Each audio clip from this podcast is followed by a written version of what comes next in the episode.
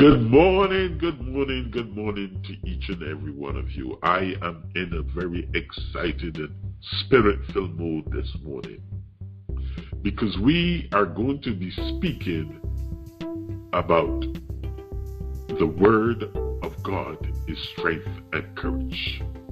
And as I prepare to bring this topic to you, I want us to remember this. This is a saying that we have here know your faith, practice your faith, and defend your faith. Over the years, we have heard, especially many New Age ministries or ministries where I personally have noticed there are many intellectuals seem to want to say that we are operating under a new dispensation. Therefore, the Old Testament is not relevant. And I want to tell you this morning that the Word of God is strength and courage. The Word of God is truth. It doesn't matter when it was and when it is. And many of these say that God is not relevant, only His Son is. Well, I want to start this morning by telling you this. Take a moment and go to Luke 2:42. We will see that Jesus was the age of 12 when he and his parents went to Jerusalem after the custom of the feast. And we saw, or we can read in Luke 2, verses 46 and 47, it tells us that they were headed home and missed him and had to return to look for him. And after three days, they found him in the temple, sitting in the midst of the doctors, both hearing them and asking them questions. And all that heard him were astonished at his understanding and answers. Where did he get that knowledge from? Where did he get that understanding from? I will postulate, I'm going to say that I believe that when he and his parents had to run from Nazareth, when Herod was persecuting and killing everyone, he was homeschooled. What we know today as homeschooling. There was no television, there was no internet, and the only thing that he could do was to read. They had to use the books. He could not be out in the street playing as many kids would because he had this unique gift. And if it had become known, then he could have been pursued and he could have been killed. But it was not his time. So he found himself into these books. So when they went to Jerusalem, as was the custom, he was able to sit among the scholars, the doctors, the learned individuals, and he was asking them questions. And those questions could only come from the material that he read, the scrolls that he read. So his knowledge is the knowledge of the past, what his father did, which was recorded. Yes, people of God. The word of God is strength and courage. And you have to know your faith, practice your faith, and, and defend it. When we move forward and we see in John 5 19 what he said. The Son can do nothing of himself but what he seeth the Father do. And if that is the case, people of God, if that is the case, how then are we saying today that there's a new dispensation? He only does the things that he sees the Father have done in the past. The past is relevant for the present and the future. Every technology, everything that has been invented, someone comes and adds a component to it.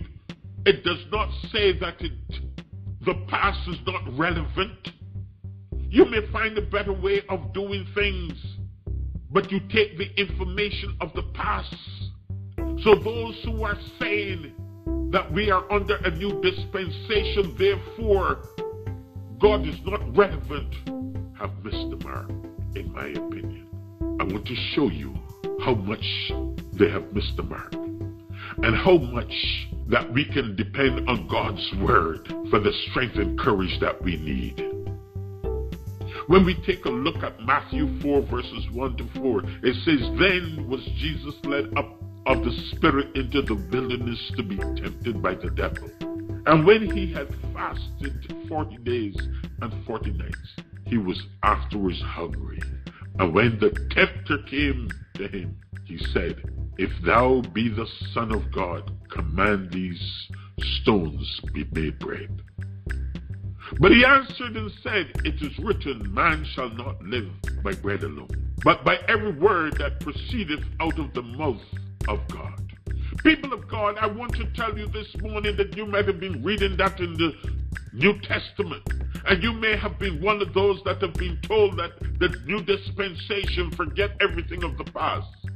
But if you look at what Jesus, all the teachings and everything that Jesus speak throughout his mission here on earth as recorded, you would see that he quoted the scrolls, said that he went into the temple and he took up the scroll and he read it and then he sat down and people were amazed. Let me show you this morning. Now, when we look at this biblical scripture, we see Jesus is using scripture to rebuke the carnal mind the story starts with Jesus being taken into the wild by the Spirit for the test. Jesus prepared for the test by fasting for 40 days and 40 nights. That left him, of course, in a state of extreme hunger, which the otherness took advantage of in the first test.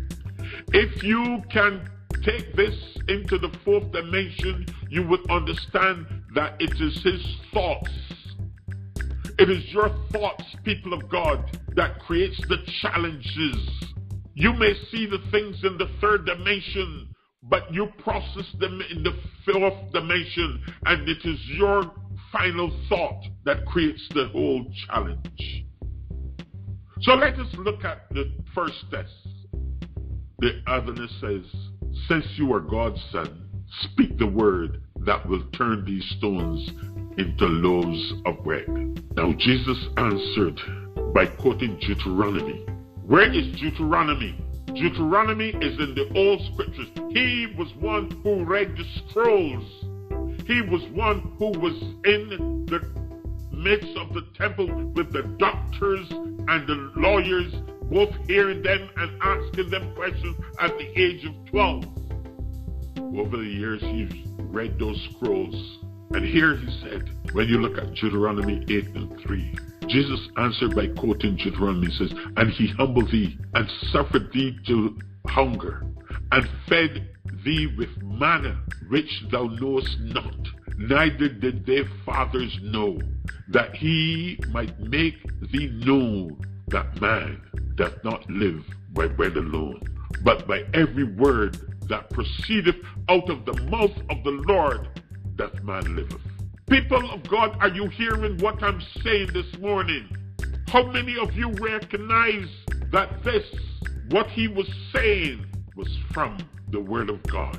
Was from Deuteronomy 8 and 3. He paraphrased it, but he understood that man could not live by bread alone, but what proceedeth, every word that proceedeth out of the mouth of the Lord. But he understood because he had read before and he knew this, people of God, this what they if you start to read Deuteronomy 8, you see it says, All the commandments which I command thee this day shall ye observe to do, that ye may live and multiply, and go in and possess the land which the Lord sware unto your fathers. And thou shalt remember all the way which the Lord thy God led thee these forty years in the wilderness to humble thee and to prove thee, to know that what was in thine heart, whether thou wouldest keep his commandments or no. It is here the testing. Here, the children of Israel walking through the desert for 40 years. They're going through the desert, and you see, they were fed. And Jesus recognized these thoughts that he was having. He had to rebuke them. He had to see, know your faith. You have to know, know, know, know the word. If you do not know the word, then you will be taken down the path of destruction. You will be led by individuals who seem to have some level of authority or who have letters behind their names or in front of their names, who postulate some conscious or unconscious thought, but not God's truth. It may be phrased in such a way to be looking for an end result which is other than delivering God's word without any need or any desire or wanting anything from you but bringing God's truth to you. See, that is why he could say in that test, he could say that you don't need to be turning stone into bread to stay alive. It takes a steady stream of words from God's mouth. When you understand, when you operating in the fourth dimension, you would see that it is your dependency is on God alone. And you will see that Jesus recognized who was his provider. He said, I do nothing of my own. I do what I see the Father doeth. How many of you have ever seen children? Or you may have been in a position of authority, or you have been given instructions, or you have seen individuals who've been speaking the truth, and then someone comes along, they dress nicely, they, they have a charismatic effect, and they say the same thing, and you wonder what you were saying all along. Have you not seen it within your children? One parent would say something, and then the next parent would say the same thing, and it was as though they didn't hear the first parent saying anything. So let us take another look here at the test number two. For the second test, the otherness took him to the holy city. He sat him on top of the temple and said, since you are God's son, jump. Since you are God's son, jump. So what happened there? He's quoting again. This time he's going to Psalms 91, the Old Testament again. You see, he know his word. If you do not know your business, you cannot be effective. If you do not understand what is needed in your business, you cannot be effective. If you do not know what your boss is expecting of you to do, then you cannot be effective in the job. For he shall give his angels charge over thee to keep thee in all thy ways. They shall bear thee up in their hands, lest thou dash thy foot against a stone. Can I tell you that the otherness knows the word of God as well and they bring it to you? How many individuals that you that trying to sabotage you have come and quoted the scriptures on you? How many times have you had someone who want to goad you into doing something that you know you should not do and that you have no reason to do and they goad you into it? How many of your children have found themselves in trouble because their friends put pressure on them and make it sound so sweet and wonderful is because they did not know the word, how to say no. They did not know how to say, That's not what my parents do. How many times have you, as a child, been called chicken or something like that and feel pressured? But thank God you didn't. Yes. He told him, you know, look, look all around you. Since you are God's son, jump. And he quote the scripture on it, for he shall give his angel charge over thee to keep thee in all thy ways. And they shall bear thee up in their hands, lest thou dash thy foot against a stone. Come on, somebody. That's the otherness quoting Psalms 91, verse 11 and 12. For he shall give his angels charge over thee to keep thee in all thy ways.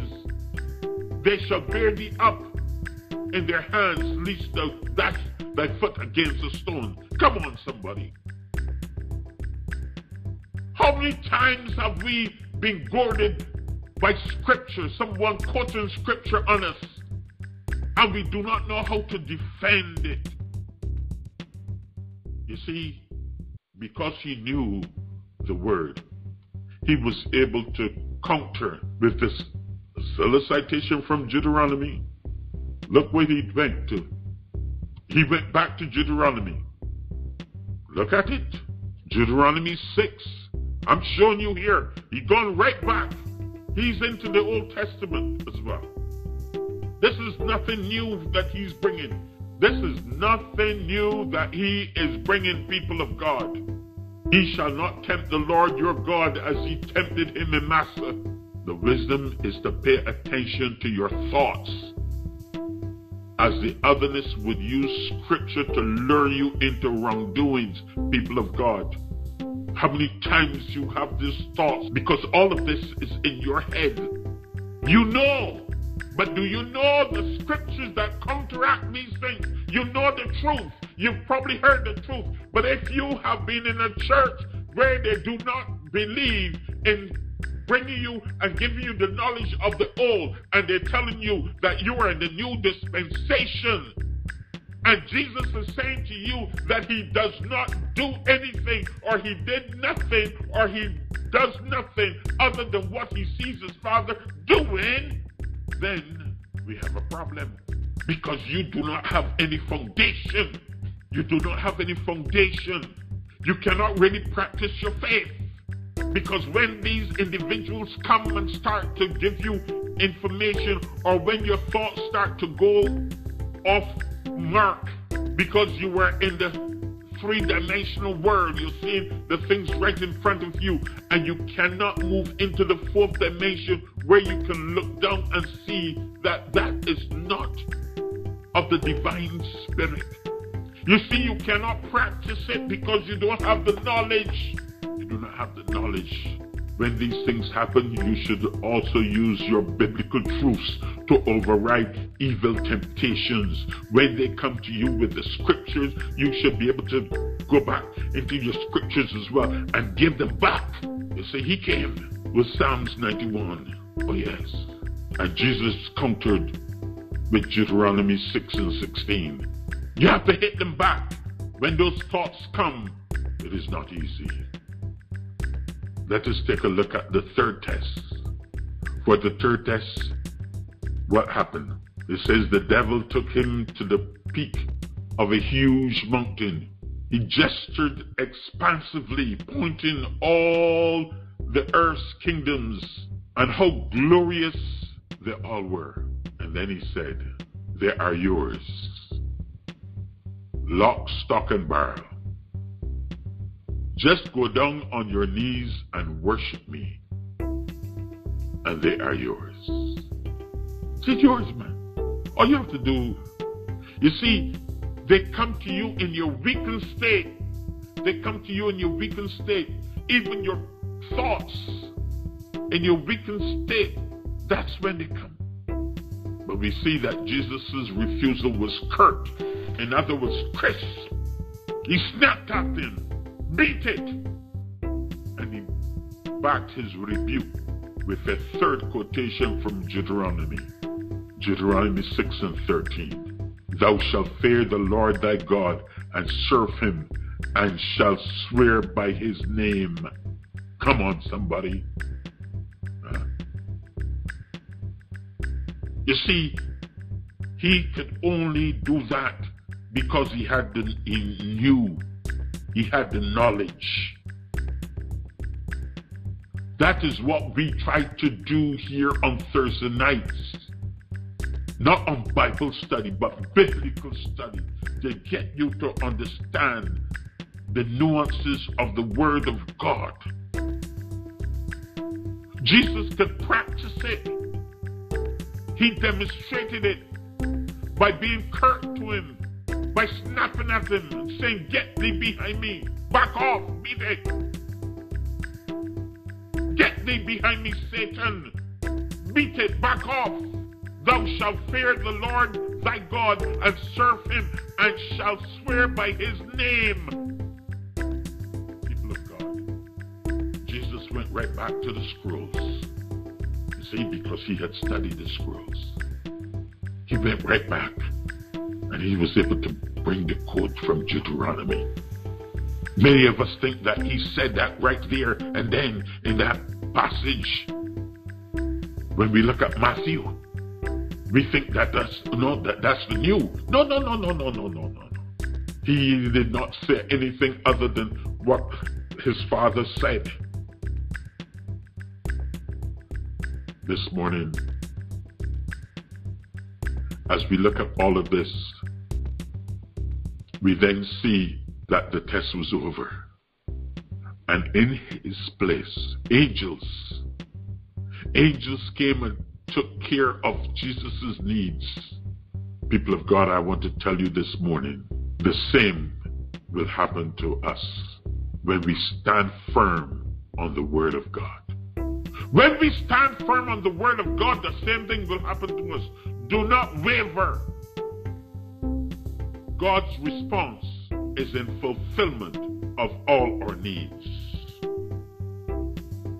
You see, when you know your faith and the enemy within you, those voices come.